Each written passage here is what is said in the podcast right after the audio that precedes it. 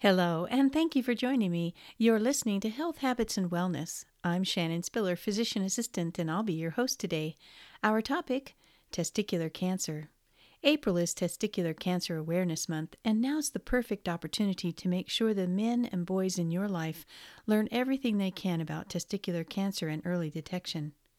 According to the Testicular Cancer Society, while rare, testicular cancer is the most common form of cancer in men between the ages of 15 and 35.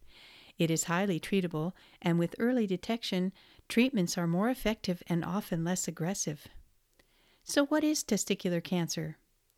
Testicular cancer or cancer of the testes occurs when cancer cells form in one or both testicles. These cells begin to change and grow uncontrollably, forming a mass or tumor. Testicular cancer can develop in one or both testicles. Most tumors are metastatic, meaning they have the ability to spread to other organs, such as the lymph system, lungs, and brain, leading to serious illness or death. It is generally found in young men, and the exact cause is unknown.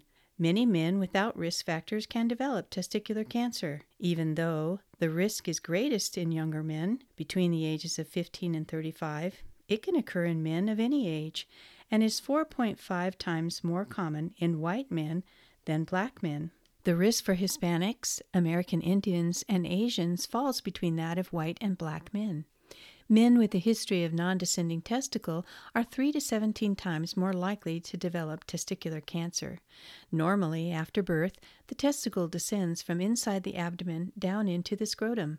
In some men, one or both testicles fail to descend. Surgery to correct a non descended testicle may not reduce the risk of testicular cancer, but may allow for a better observation of the testicle for abnormalities. Genetic syndromes like gonadal dysgenesis and Klinefelter syndrome are conditions that increase the risk of testicular cancer. Having a father, brother, or uncle with testicular cancer may slightly increase one's risk. One in 250 men will be diagnosed at some point in their lifetime. Because it usually can be treated successfully, a man's lifetime risk of dying from this cancer is very low, about 1 in 5,000, and accounts for approximately 1% of all cancers in men. The key is early detection. When testicular cancer is diagnosed in the early stages, meaning the cancer is confined to the testes, the five year survival rate is 99%.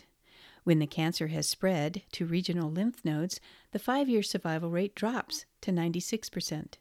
If the cancer has metastasized or spread to the distant areas, the five year survival rate is 71%. There are currently more than 250,000 men in the United States that are testicular cancer survivors. Men themselves, not doctors, find most testicular cancers as a painless lump or an enlargement or hardening of the testicle. This is why regular self examination is so important. If you do notice any lumps or changes, it's important to see your doctor. Most men with testicular cancer do not feel sick, and in most cases, no pain is involved. Other symptoms include any enlargement in the testicle, a significant loss of size in one of the testicles, a feeling of heaviness in the scrotum, a dull ache in the lower abdomen, back, or in the groin, a sudden collection of fluid in the scrotum, pain or discomfort in the testicle or in the scrotum, enlargement or tenderness of the breast.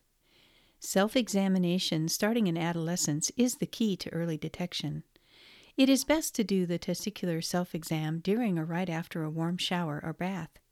The warmth relaxes the scrotum, making it easier. Don't be alarmed if one testicle seems to be slightly larger than the other, or if one testicle hangs lower than the other.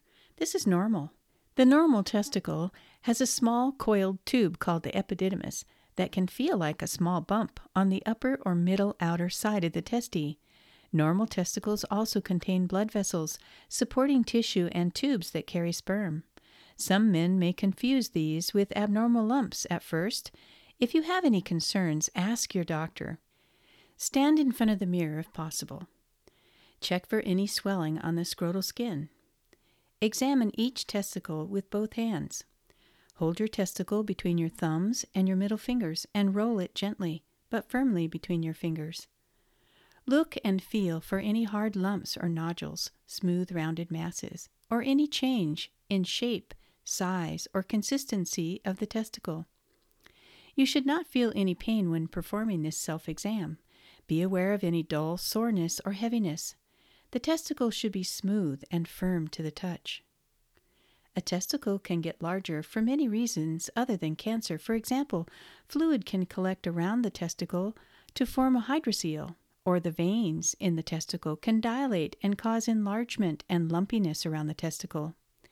If your testicles seem larger, have a doctor examine you to be sure. It's recommended that you do a once a month self exam. You'll get to know what's normal and what's different.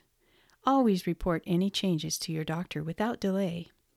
I hope you find these tips to be helpful. My goal is to help facilitate your wellness and to inspire healthy habits and to make a positive contribution to your well being. I look forward to partnering with you on your health and wellness journey. Until next time, you've been listening to Health Habits and Wellness.